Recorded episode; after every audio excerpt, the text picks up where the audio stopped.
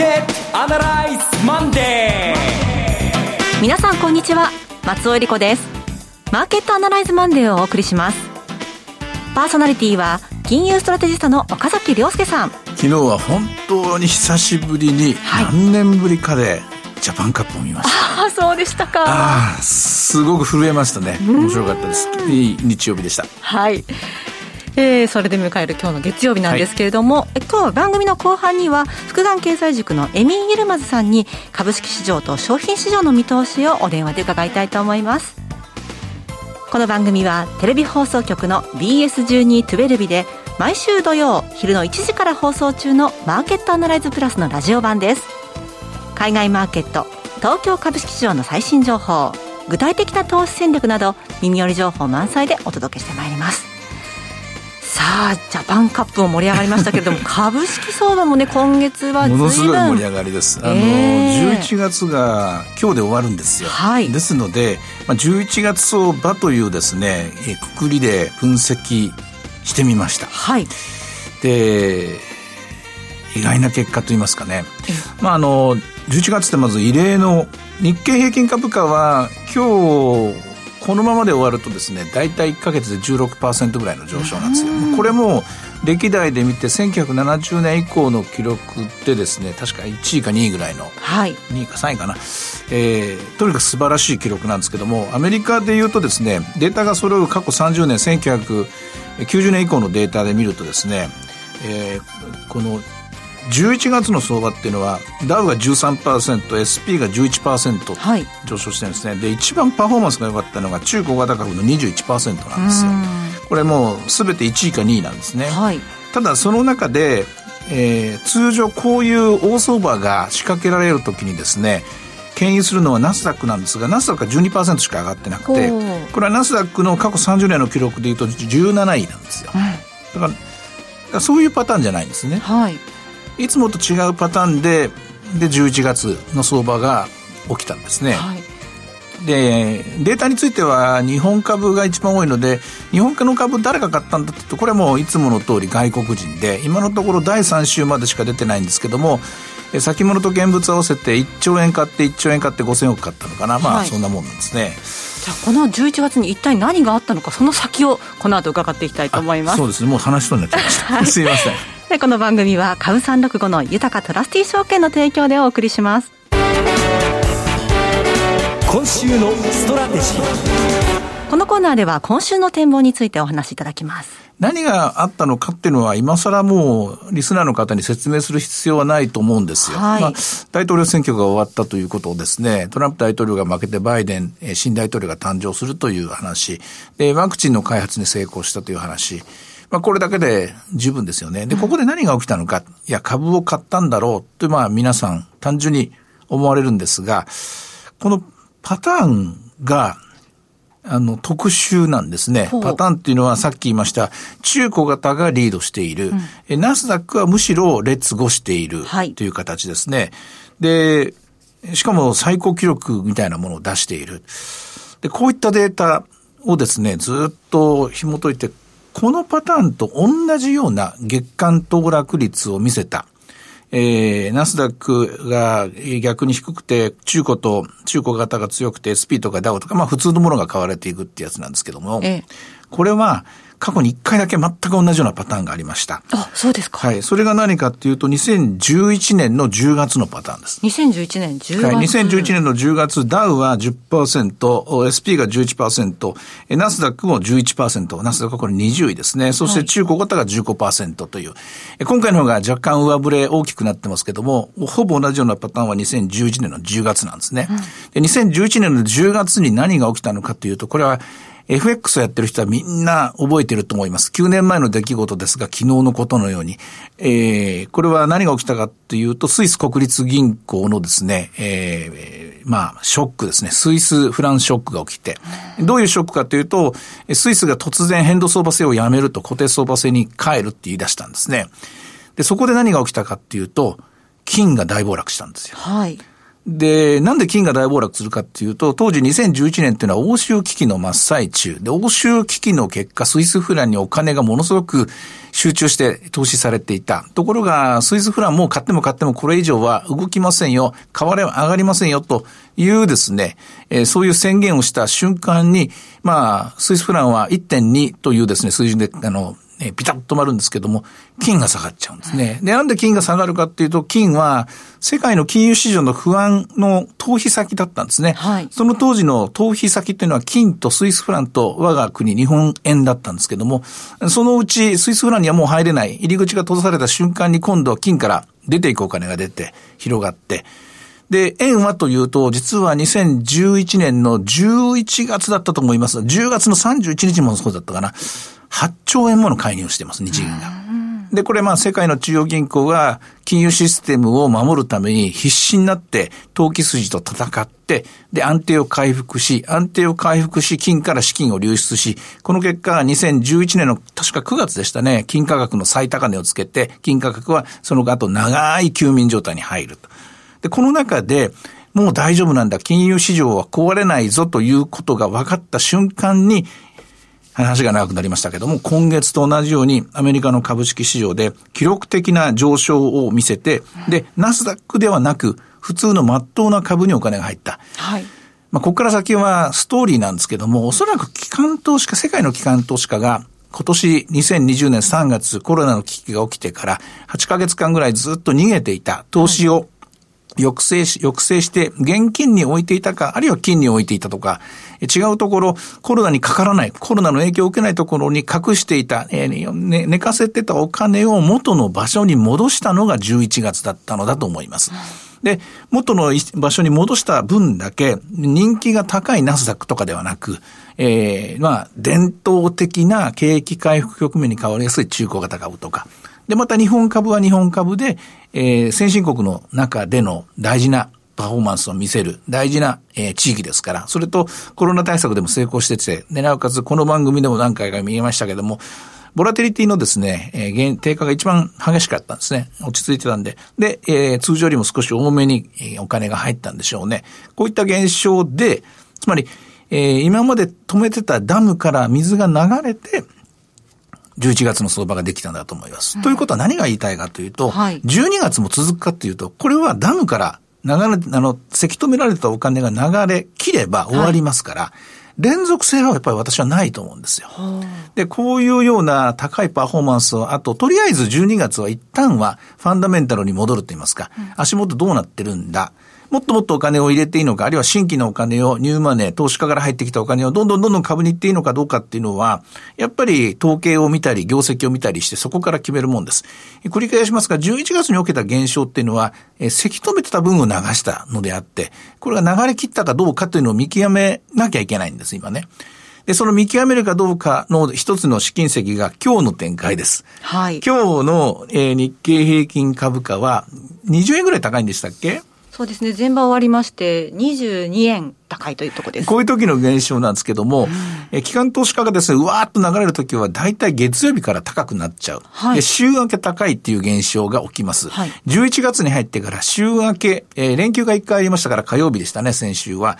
毎週毎週休みが終わって月曜日になると上がるのが4週連続で続きました。今日上がると5週連続です。これはもう典型的なこういうせき止められていたお金が入ってくるとケースです。えもちろんこういう4週連続記録なんていうのは過去にも60何回もあります、ありましたし、最長記録はね、確か24週連続で月曜日上昇。これ1950年ぐらいの記録ですけど、はい、まあ、当時マーケットであの、非常に新興国でしたからね、そういうのあるんですが、これあの、その後の展開は出し切ったかどうかといういうのは、えー、まあ、とりあえず、この月曜日の上昇が終わるかどうかで見ていいと思うんです。うん、で、また今日も続けば5週連続っていうパターンあるんですけども、一応これで終わると、月曜日の上昇が終わると、とりあえずその後、えー、その今まで行き過ぎた分の調整があるので、勝率的にはそこから、えー、っと、連続上昇が終わった先の1週間後、連続上昇が終わってからの1ヶ月後っていうのは、どちらかというと売り物が多くなるという。一旦調整に入ります。今日月曜日、今日の展開非常に重要だと思いますね。あの、今日の月曜日、たまたまですけれども、月末11月最後の日なんですよね。はいうん、そのあたりは関係は？これも大いに関係があります。えー、月末のリバランスというやつですね。通常リバランスっていうのは、えー、上がりすぎたものを売って、下がりすぎたものを買うということになるんですけど、なるんですが、こと11月に関して言うと、これはもう完全に株が上がりすぎてますから、そういう意味では調整は入りやすい。はい、今日が入らなくないとしても、明日以降、12月に入ってから調整は入りやすいところになります。ただその一方で、あの、ボラティリティのリバランスという点で考えると、アメリカの、えー、マーケットの株のボラティリティもついに20%ぐらいまで下がってきましたんで、これが、今日のビックスはですね、ビックスというか、ボラティリティインデックスの方はまだ20代、20.66なんですけども、これが、えー、鶴瓶落としのようにスルスルスルっと落ちてくるパターン、22ありますね。えー、上がってますね。これが落ちてくる形になると、えー、その、いわゆる価格変動のリバランス VS、ボラティリティのリバランス。価格変動のリバランスは株が売り。で、ボラティリティのリバランスは株が買い、株買いということになって、これのまあ、えー、激突になって強い方がお勝つというような展開になるんですけども、うん、ただいずれにしても何が言いたかったかというと、11月の、えー、一つの、えー、このセル状に入れて分析してみると、これはせき止められたお金が流れた。11年10月と同じパターンだという結論に至りました、うん、ただ、そのせき止められたお金の量なんですけれども、うん、まあ、今回、世界的にその市民の手元にお金が行くような流れになったと、うん、簡単にせき止められるものなのでしょうか？そこです、そこです、ええ、あのあの。市民の手元に行ったお金がもう一回、今度はそっちからですね、えー、さらに、えー、追加のお金が流れてくるパターンになると、はい、まだ連続性は持つことになりますが、ただ、せき止められたお金というのは、日本株で言えばざっと8兆円ぐらいあったわけですよね。はいまあこれ8兆円はおそらく投機的なお金が半分ぐらいありますから、おそらく4兆円ぐらいは、あの、半分ぐらいとして4兆円ぐらいだと思うんですけども、まあそのうち、えー、先物と現物で言うと2兆5千ぐらい買って、おそらく4兆近くは買ったんじゃないかなとは思うんですけども、えー、もちろんその今の、えー、ご指摘の通り、で、せき止められたお金ができたかどうかを見極めるには、また別の手立て、統計を待たなきゃいけなくなるんですけれども、はい。えー、ただその一つの資金先としては今日の、はい、えー、日経平均株価の上昇か、上昇がストップするか、うん、まずこれで判断していいかなと思いますね。うん、あの、今おっしゃった統計っていうのは具体的にどんなあたりなんですか？統計はこれは主体別売買の動向。はい。えー、これは現物になります。ただ、昨今はですね、これに先物の数字を加えてですね、チェックします。あと、私がですね、あの、一番信頼しているのは財務省の統計っていうのがありまして、はい、財務省の対内対外証券投資というデータがあるんですね。これが一番歴史と伝統がある。で、何よりも、あの、財務省データなものですから、えー、当時、あの、それぞれの現金価値というのが出てくるんですね。で、東証のデータっていうのは、これ、株を何株買いましたかと。で、いくらいくら買いましたかっていうことになっちゃうんで、結局、時価ですから動くんですよね。で、あと、その、えー、財務省の場合は、ファンド投資のお金も入るんですよ。うんですので、トータルに考えるならば財務省データの方が信頼できるかなというふうに思います。で、この数字も、えー、終わって、まだ3週までしか出てませんけども、えー、一週遅れでですね、木曜日ぐらいに出てきます。それから、まあ、先ほど昔を振り返ったとき、2011年10月の欧州危機のあたり、お話ありましたが、はい、あの時はドル円が75円ぐらいまで2011年っていうのは日本にとっても大変暗い年で東日本大震災3月にあってですね、はい、で、その後ドル円はずっとまあ血を這うような、これはまあ海外からの資金の、海外の資産を売却して日本のまあえー、損失に当てるっていうことですね。はい、これはこの時資本ストックが壊れましたからね。ここに当てざるを得ないということで円高が続きます。75円。そして介入が続くんですね。で、今回はそういう意味ではですね、日本だけでなく世界中資本ストックが壊れてないんですよ。別にビルが壊れたわけでもなく、え飛行機が落ちたわけでもなくですね、資本ストックが残ってるんですよ。そうじゃなくて、人が止まってるんですよ。人が寝てるっていうか、人が動いちゃいけないという状況なんですね。ですから、これは2011年10月のその後のパターンと今回のパターンと大きく分かれるところだと思います。あの時は、えー、資本が壊れて、あるいはアメリカ、あの、ヨーロッパの場合ですと、えー、ユーロという、えー、このシステムが壊れるかもしれないということで、危機が起きたんですが、今回はそうではないんですね。だから、全く同じようなパターンではない。ただ、ダムが先止められてたことは同じだと思います。なるほど。さて、では、株365の動き見てみましょうか。はい、えー、今日は株365はですね、朝すごい高いとこから始まって、ちょっとその反動でしょうね。はい、えー、一番、朝一番が高くて、今は26,591円、朝一番は924円まで上がってたんですよ。これまあ、要するにさっき言った私のあのパターンですね。はい、えー、今週も来るぞみたいな。はい、えー、来る前に買っとこうみたいなですね。あの、麻雀言葉でいう先相撲組がいっぱい多かった証拠だと思いますね。はい、その反動で、えー、今591円まで下がっています。今週はどうでしょうか、岡崎さん。今週はね、まあそういう意味では、えっ、ー、と、オーソドックスな考え方ですけども、えー、やっぱり調整というかまあ、とりあえずもうでき、できったんじゃないかなと私は思うんですが、ただまあ、先週のパターンっていうのが予想外に強かったので、はいえー、ちょっと、えー、ポジションは慎重に構えた方がいいかもしれませんね。はい。さて、いろいろ展望していただきました。今週末土曜日には午後1時から放送します。マーケットアナライズプラスもぜひご覧ください。また、Facebook でも随時分析レポートします。以上、今週のストラテジーでした。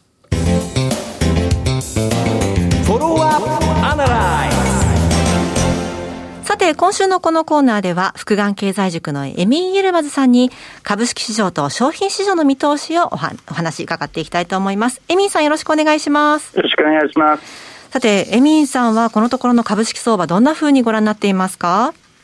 いや私はですね実はあの自分のちょっと年末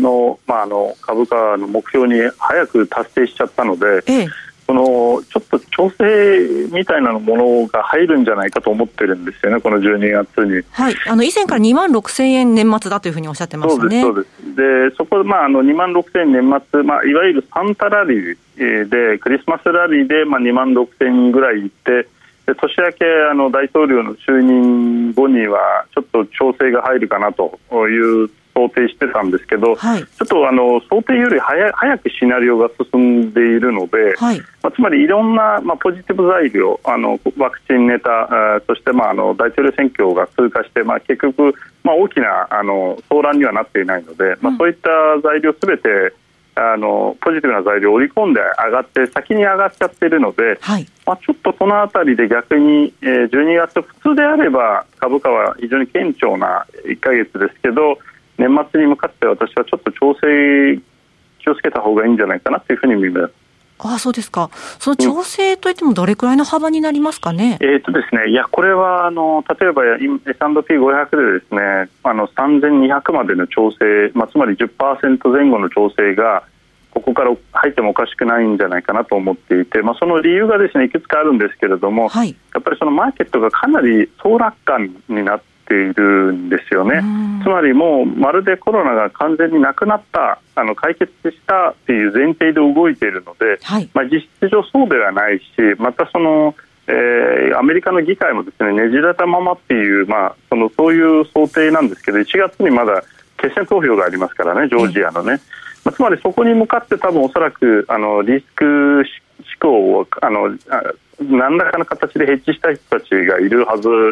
なんですよね。でもう一つですね上げすぎちゃってあのこれリバランスしないといけないんですよ。はい、あのつまりあの世界のファンドマネージャーのいろんなファンド年金ファンドにしても、まあ、ヘッジファンドにしても、まあ、つまりアセットアレケーションとして今あの株株の部分が大きくなっちゃってるのででその売りがですね12月に出るというふうに言われていて、まあ、そこのちょっと金額についてはいろんな見方があるんですけど、はい、まあ、あの例えば JP モルガンはもう30兆円以上アメリカ株で売りが出るというふうに言っているので、まあ、そこはだから一つ、まあ、懸念材料ですね。となると、まあえー、その目先のイベントとしては12月14日のですね大統領のこの選挙人が大統領に任命するイベント、はい、そしてその後に、えーまあ、あの S&P500 にですねテスラが入ってくると、はい、このテスラが入った後の動きも結構大事でこの2つのイベントこれのもしかしたらですね後にちょっと調整が入る可能性があると私は見てます。はい